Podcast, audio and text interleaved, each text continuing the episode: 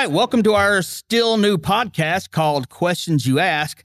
Now, if that name doesn't sound familiar, well, let me tell you about that a little bit because we used to call it DBCY, and then someone actually uh, rescued me from that that terrible naming error, and so our crack technical team decided, hey it would be better called this. And I looked at it and it's like, yep, that is a much better name. So uh, uh, good job there, Jeremy and Jonathan. I would like to welcome to our new recording, uh, welcome you to our new recording studio. Uh, they built this pretty much just for us. It's huge. I mean, they can have receptions and stuff in here. Uh, and you can have, what'd you say, uh, John? You can have this for the low, low price of what? Six hundred thousand, maybe. Yeah. So yeah, you too can have your own podcast studio for six hundred thousand dollars. So uh, I'd like to welcome to this new this new space. Uh, I'm joined by executive pastor Allen Taliaferro and uh, John Hume. Now, before I jump in too much, I want to say when I when I threw out this idea for this topic. I sent an email out say, "Who wants to speak to this?" I did have one person on this panel say, and I quote, "That's my bag baby," and so it's like, well, let's definitely do. I wasn't going to call him out, so but but now we know. So uh, we're expecting a lot from you now, Allen, because we know that that's your bag, and so. Uh, this past Sunday, our pastor, Alan Jackson, uh, started a, well, he has a sermon series on questions Jesus asked. And the question this week was, what do scriptures say? And I thought that would be a perfect lead in into this question that we're going to talk about today. Why trust the Bible? Can we trust the Bible? And so I asked these two to uh, join me as we have this discussion. And I think before we get too far along, I mean, we've got to actually make some definitions. And the first question I'd ask, uh, what is the Bible? John, Allen, when we talk about the Bible, well, what's the Bible? I think the Bible um, exists to impart God's wisdom to us. I mean, there's several reasons why the Bible exists, but it, it exists to impart God's wisdom to us. It, it's to show us um, why we need Christ, how we can come to know God and know His will in our life. It's a it's a gift to us. It's a one book. It's two testaments or covenants. It's 66 different individual books in that one book that all points us to our need for why we need Christ in our life, who God is, why we need a Savior, and how we can live um, how God wants us to and how Jesus wants us to. Right. I, I love the idea that the Bible pretty much tells an overarching redemptive story. All right, this is from the in the beginning until now. This is a record of how God has been working to restore his people to himself. Not just his people, but all of his creation, because all of creation has fallen because of that one sinful act way back in the beginning. Uh, and this Bible is a record of that. And as you say, I mean, I forget how many authors, uh, a lot of authors, 40, maybe 60, I forget how many, uh, over a period of thousands of years, uh, one unifying story carried throughout. Uh, question I have then is how did we get our Bible? Can you speak to that? How much time do we have? We oh, that's actually a good point because we're actually going to probably have to break this thing up into two parts uh, because we have a lot to talk about, and it's going to, and even what we're talking about isn't going to scratch the surface. It, it is a lot of material to cover. The people have been writing about this for thousands of years, uh, and we're not going to wrap this thing up in 30 minutes. Uh, and it's also going to lead into a lot of other conversations. One of the things I want to get into is contradictions. All right, are there contradictions in the Bible? Uh, people, skeptics will say that there are, and that's what prevents them from taking a step of faith. I want to have a whole episode dedicated just to that at some future point. So, to answer your question, how much time do we have? Eh, I don't know. Give it a couple of minutes. I, I, I, before Alan gets into the uh, like how we got it, I, I meant to say at the beginning, the Bible is written in a in a way that everybody can understand it. Right? It it doesn't matter what language we read, where we're from, maybe right. or even our education level. It God's word speaks to us in so many ways that it's written in a way that anybody can read it and understand it. So as we talk about like technical things and different things about the Bible, I, it's always important for me to remember that we can all understand and un- understand and recognize what God's word tells us. Right. Yeah. All right, Allen, give it to us. Um, gosh, it's it's a, a big, big question. Let me start by offering a thought and, and get you to respond to it a little bit.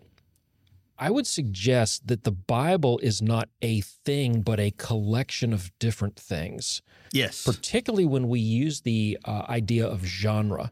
So when we look at Genesis 1 to 11, those are what I call our origin stories, beginning with what God did in the beginning, God created. Genesis 2, God breathed the breath of life, right? And then we begin to see some of the very earliest stories where God is revealing himself um, to humanity. And then, and then right about Genesis 12, we get to this, um, this moment where God calls this unknown character, um, Abram, out of the land of the Chaldeans, the land where he was living, to show him a new land. God said, I'm going to make a covenant um, with you and through you that will bless all people for all time. It's sort of a paraphrase. But Abram hears God's voice and doesn't know God, but follows God's voice anyway with his father Terah, his wife Sarai. And, and they travel over a thousand miles up the Euphrates River, across some mountains, and, and down the Jordan River into this, this land that God says one day your people will be too numerous to count and then through you I will redeem humanity. Again, I'm paraphrasing a much longer text. And along with that, we have stories of redemption. And then as you look a little further, we have poetry, we have history, we have law. And all of these things combine to tell God's story and reveal God's plan for us. So you'd mentioned earlier uh, in your your thing it is a collection of books, and I think that actually lends to a, a, conversation for another day. Also, talking about using the Bible to prove the Bible and how to do that right and how to do that uh, uh, poorly. But one of the things that's in the Bible's favor is that it's not just one book. We have a collection of books written over a long period of time by a lot of different author, authors that that point to one redemptive story, and they all support each other and they build on top of each other. Yep. Uh, a lot of that came along through just uh, spoken history that was eventually wrote, uh, written down. That's not a right word there, uh, written down. Uh, and we're going to see later that, that Paul even speaks to this in Second Timothy, and I'm sure we're all going to speak to this at some point, that all scripture is given by inspiration of God. So even all along, God is preserving the these words that were eventually written down just because he can have a unifying story that's passed down to the ages that ends up in our hands today. Yep. It's his it's his very breath, right? God God spoke through people to write these words down. So as we read this, these these are actually God's word written to us. Right. And the question I'm going to ask later on is, all right, do we think God actually dictated these words? I'm not ready to hit there hit that yet, uh, but I do like a lot of translations say all Scripture is given by inspiration of God. Other places it says God breathed. Uh, it, it, the the word not is not so much inspiration; it's better translated expiration because it is breathed out by God. Now, how did He go about doing that? How did He use the personalities of the people to whom He's breathing uh, these words to? And so, and, and, it's fascinating because it's like God uses people. I guess we're going to talk about this now. Uh, so God uses uh, people and their personalities to get his words and message across. And he's always been in that business. Uh, y'all got anything to say to that? Just thinking of Allen's point of where, how the Bible was put together, right? Just again, that beautiful phrase he used, that collection of, I don't know if you said many different things, but a collection of things that, that don't contradict each other, right? That all work together to form a beautiful story that shows us the, the love that God has for us. And and as we think about that, just how amazing it is that different authors over many, many years, I mean thousands of years, put right. this together and they don't contradict themselves. God's word, God cannot contradict himself. So he breathed these words out. He cannot contradict himself. The words of the Bible, as we see it put together, will never contradict itself. So uh, one of the things I want to uh, hit on is just how the scriptures have been preserved throughout the years. Mm-hmm. I, mean, just what a month ago, I'm, I'm in Israel. I find myself in Israel looking at Dead Sea Scrolls. And I'm like, wow, because I, I, never one thought I'd ever get that opportunity to do that. But there they are. And what those Dead Sea Scrolls represent is a bridge of a thousand years where you can see that the most recent text we had up until the Dead Sea Scrolls were found uh, all right, we, we, we believe that this is what it said, but then we're able to go back in time a thousand years and say, hey, wait a minute, they still say the same thing. They still say the same thing. because they've been preserved and uh, there's got to be something supernatural to it because we've all played that dumb game where we sit in a room and we say something and we repeat it to the next person and whisper to the next person the next person the idea is you know and every time you got that one kid in the middle or something who changes it on purpose and then other people who have no idea what the guy said to begin with so by the time you get to the end uh, it's not even close to what it said. You would expect that if there wasn't supernatural uh, preservation going on here, that's exactly what would happen. But we don't see that happening.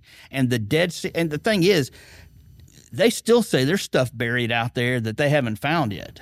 Uh, and it's just like, what's the next revelation that God is going to have for us to show that, yeah, what we have now, not different from what we had back then. Yep.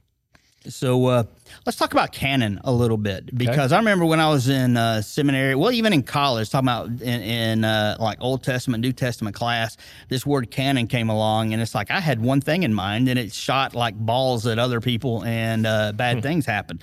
And so when they start talking about the, the canon of Scripture, it's like, what is that? So let's talk about that a little bit for those out there who might not know. What is the canon? What are we talking about?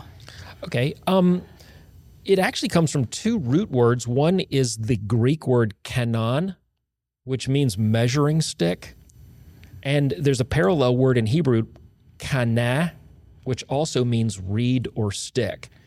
And it literally means this collection of scripture that has been measured and weighed by a community and found to be truthful and accurate. And we've adopted that word to call uh, our collection of scripture the canon of scripture. That is something that has been weighed and measured and evaluated and, va- and, and validated um, by a community of faith to say this is going to be um, our scripture. Right. And there were certain standards that a book or a, a letter or any kind of writing had to be measured against. Uh, and I remember some of those like being, all right, is there any ap- apostolic uh, credence to it? Was it written by an apostle? Uh, was it written during the time of the apostles?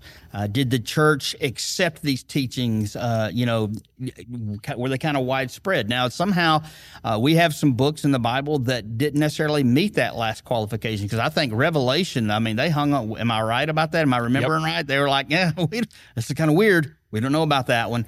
Uh, so, and we actually have a pastor's leading a sermon series on that. I think in what September. So we're going to be talking about Revelation. So here we are. Uh, so that's that's going to be interesting. Uh, but I remember, you remember that when the Da Vinci Code movie came out in the books. Terrible heresy. I, it was because I mean they're in the movie, and I remember taking my youth group to see it for whatever reason. I don't know. I feel bad about that. I really do. So, but and I had teaching point. it was actually it turned out to be it turned Yeah. out to be a really Yeah. good teaching opportunity uh, because I had youth parents going like. Yep, that's what I always thought. I knew that he probably was married and had kids, and I'm like, Mm-hmm. that wasn't the point. he didn't come to get married. He came to seek and to save the lost. That's in that's in the book. It's it's, it's right there. Uh, that you have this guy who's using what was it, Gospel of Thomas? Yeah, Am I remembering that? That's right. Classic Gnosticism. Yeah, and so and and so that's one of the things. And so why was that book not added to the canon of Scripture? It didn't meet any of these qualifications. it was it was not okay so it wasn't written during the time of the apostles. It was written two or three hundred years later. Right. it um, aligned with the gnostic thinking that there was secret knowledge and secret um, associations that would lead to deeper understanding. That's a very gnostic idea. Um, that there Which was a heresy going on. Even even Paul, Oh, I think the Book of Galatians, if I remember right, was just uh, maybe even First John Yeah. is just like uh, against Gnosticism because that was creeping into the church. Right. Keep going. I'm sorry. No, it was it was a cultural phenomenon that was corrupting church teaching, and I mean, there's nothing new under the sun. We've always got uh, some new heresy that's trying to sneak into the church and corrupt uh, the gospel, and so um, early church fathers had to had to take those folks that were advancing those ideas and set them outside the fellowship. You, know, you, can't be a part of us if you're teaching this. And th- that's how things were ruled either in or out of the canon of scripture, um, which was, I guess, officially closed like in 360, 370 AD. So we we we think maybe uh, Allen, is it fair to say that if a if a apostle wrote it or accepted it, um, it was kind of good. Uh, like Hebrews, maybe a widespread use in the early church. Like so many in the early church accepted it as as scripture, as part of what Right. we would call the canon. And in the Old Testament, then was it kind of written with the understanding, or even in the New Testament times, that this was the word of God given to people? So it was kind of accepted. Here's the Old Testament writings that this was God's word to us. I don't know that the ancient Jewish people would have used that language. I think that's a newer and Okay. perhaps even a New Testament construction um, because they never saw the body of Scripture as one thing. Mm. So, for example, uh, Torah. Uh, that's the first five books. That's the law. And any Hebrew person, if you were to say, "What is the law?" they'd say Genesis, Exodus, Leviticus, Numbers, Deuteronomy. That's that's that is Torah.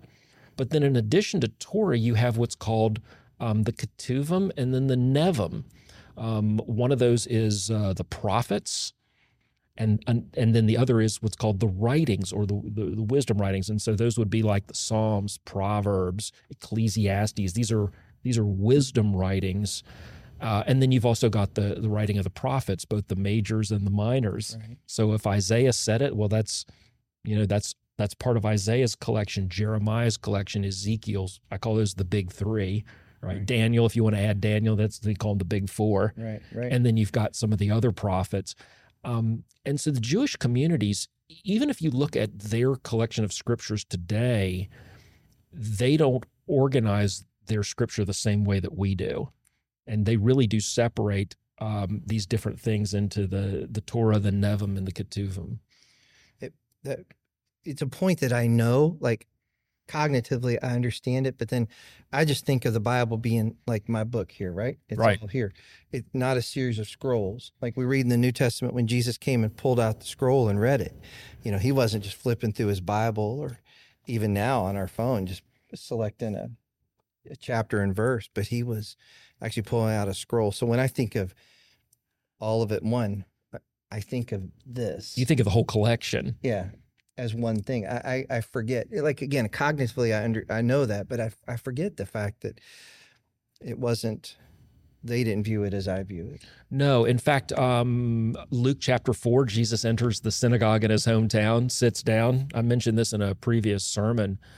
And they hand him the scroll of Isaiah, and Jesus opens to the correct place. But if you think about a scroll with that's filled with handwriting, you know, like you can't write smaller than about 12 or 14 point font, right?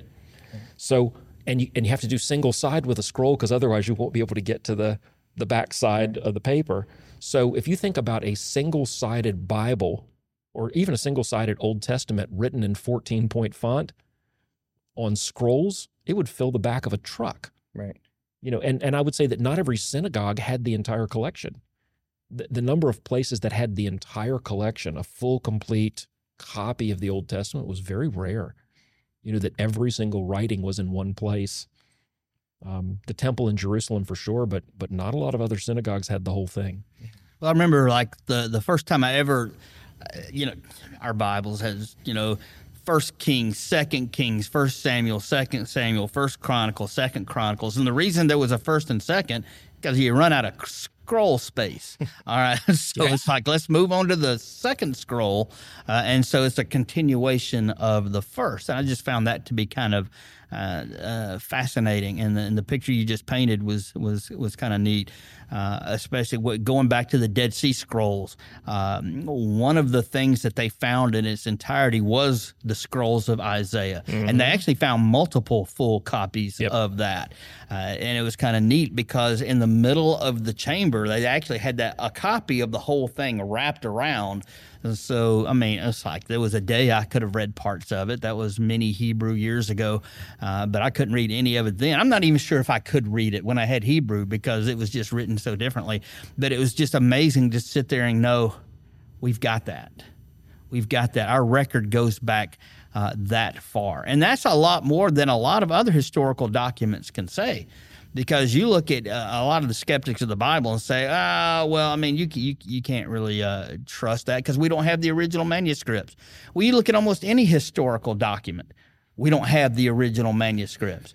Uh, I mean, we have recent ones. You can go to the Washington D.C. and see our Constitution, the Declaration of Independence, but you can't go back and find original copies of uh, the biography of Julius Caesar and all that. And there's less copies of that than there are uh, of the manuscripts we have. Matter of fact, I think I remember, and I'm told I can't even cite a source on this, but if we were to take all of the manuscripts that we have and stack them on top of each other, I mean, it would be higher than the Empire State's Building. Yeah. I mean, that's that's how many records we have, and you compare that to some of these ancient writings, where I mean, there's just, I mean, it you could stack them on this table and still be able to see over them. Yeah. Uh, and it's just fascinating. Go ahead, John. We're teaching uh, teaching this summer a class on a visual guide to the Bible, and one of that's the, where I got that from. One of the yeah. statistics, uh, Tim Challies is the author of that, so this is not mine; it's his. Um, I just want to quote what he says here. While the manuscript evidence for the Old Testament is encouraging, the manuscript evidence for the New Testament is unsurpassed by any other ancient book. True. There are more than 5,700 Greek manuscripts containing either parts or all of the New Testament text. So 5,700 manuscripts containing parts or all of the New Testament. We compare that to Homer's Iliad. There's only 1,757 manuscripts in existence. Or if we compare it to Beowulf, I'm sure all of you like me had to read Beowulf uh, mm-hmm. sometime in high school. Grendel. There's only yeah. Uh, there's only one manuscript of Beowulf. And we take the Iliad and the Odyssey as these are true. Nobody's going to argue the fact that they were written or that they are the exact words that people read, but there are so many more copies of the New Testament. It's unsurpassed compared to those. And and when we look and examine how when you were in, uh, at the Dead Sea Scrolls and the um, as they wrote that right from right to left, right, and they would make sure that each line had the same number of characters and they ended the same place. And if it wasn't exact, then they would get rid of that. So every copy we can have confidence and trust the fact that these are actually the the very words uh, that were written and the very words of God. So. And one of the things I want to get into, and it's we probably don't have time to do it today, is all right. So we come to the point where we can trust the manuscripts and have the writings that we have we still got to decide for ourselves how can we trust the content. Mm-hmm. All right. So when uh, Jesus comes along and says, I am the way, the truth, and the life, no one comes to the Father but through me, how can we believe that? And I, that, that is certainly a conversation we're going to have for another time because there are groups out there. It, there was a time when 1700s, I mean, the skeptics started to rise up to say, ah, this whole Jesus thing, it's just mythology. and so, but all of a sudden they'll say that there's things in the Bible that clearly, I mean, there was no such person as David. There was no such person as Pilate. Um, but and all of a sudden, it seems like every year something else happens to show, oh, by the way, yeah, yeah, there is. See, here it is. I think it was in the uh, early 1900s. All of a sudden, they're starting to find manuscripts and stuff uh, by a king who said, "Yep, I was going after. I, I, beat David in battle." And they're like, "Oh, well, maybe there was a guy."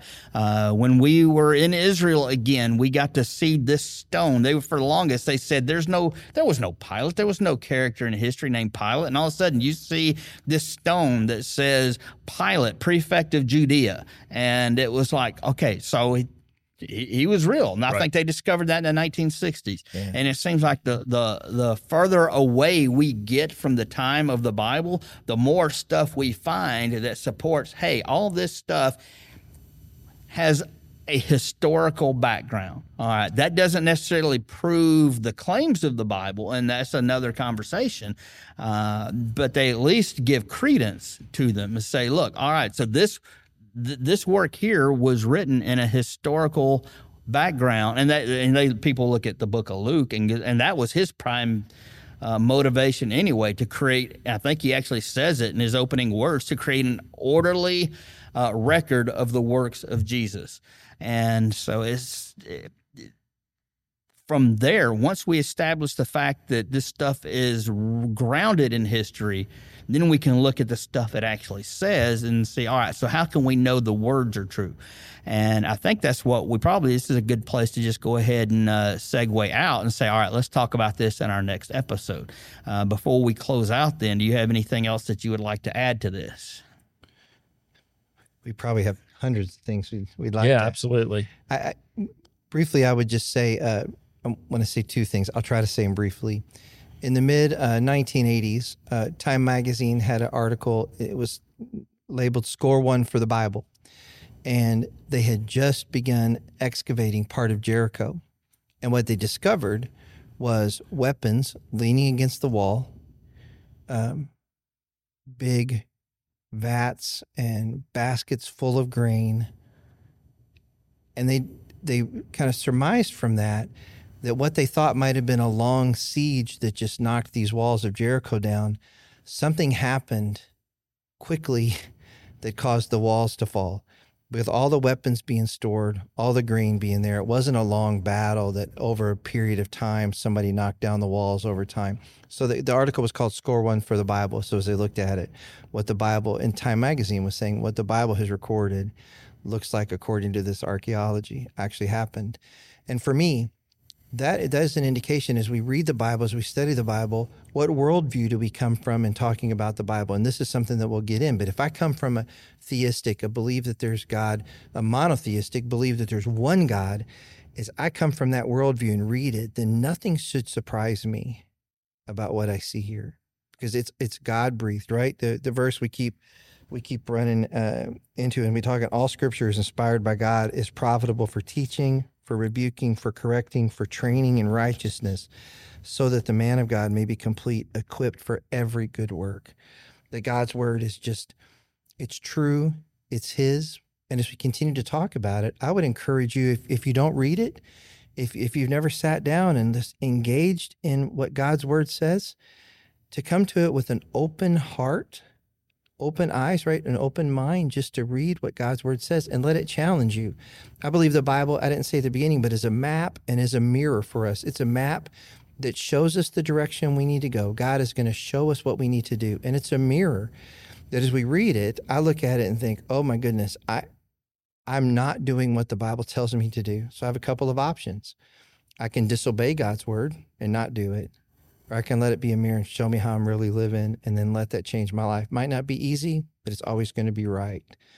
So as we just read God's word and study his word, let's just let it impact it in a positive way and change our lives. All right, Allen, anything? If God didn't have a hand in directing the work of writing, protecting, preserving, and transmitting, we wouldn't have what we have today. The fact that the Bible has survived wars, rises and falls uh, of empires, um, uh, transmission across cultures and across languages and across great spans of time that can only be the work of the spirit that we have the text that we have today right. that that it shouldn't have survived and yet it did in so many copies that all agree with each other that at each turn scripture has been proven true trustworthy consistent accurate and no other document has that kind of staying power um, and and I think that only because it's divine preservation and transmission that we have been given what we've been given. Uh, Genesis 1 to 11 is ancient beyond the telling or dating, mm. and yet we have the origin stories. And then we've got the story of God's revelation through Abraham and, and the, people of Israel, uh, all the way down to the Messiah and that at each turn, scripture, where it has been protected and buried or left in the desert or placed in a jar in Qumran um, or tucked into an ancient library somewhere, and we find these copies and they all still line up, it's all still correct. That can only be divine providence that we have the text we have. And so I, I think for that reason, we can trust it, we can believe it, we can know it to be reliable um, and accurate and faithful. Mm, that's good. John, I saw you flipping over there. You got something to add? No, I just I Allen keeps going to Genesis 11, and I, and I always find it remarkable that Tower of Babel at the end of mm. Genesis 11, right? That man's trying to build a structure to get to God, right? And then next chapter, here's Abraham. I'm going to use you, right? Um, your people are going to be great. It's just this this not contradiction, but just the difference between 11, we're going to build this tower and try to get to God. And then, but God leading through Abram is just really remarkable. I just, I wanted to go back to that's why I flipped to it. So, all right. Well, appreciate Allen, John joining us. Uh, looking forward to uh, part two. We'll be recording that very soon. And uh, appreciate you all online who are watching us uh, on our new Questions You Ask podcast series. Uh, so, looking forward to being with you again. I'm Gary McEntire. Thanks for joining us.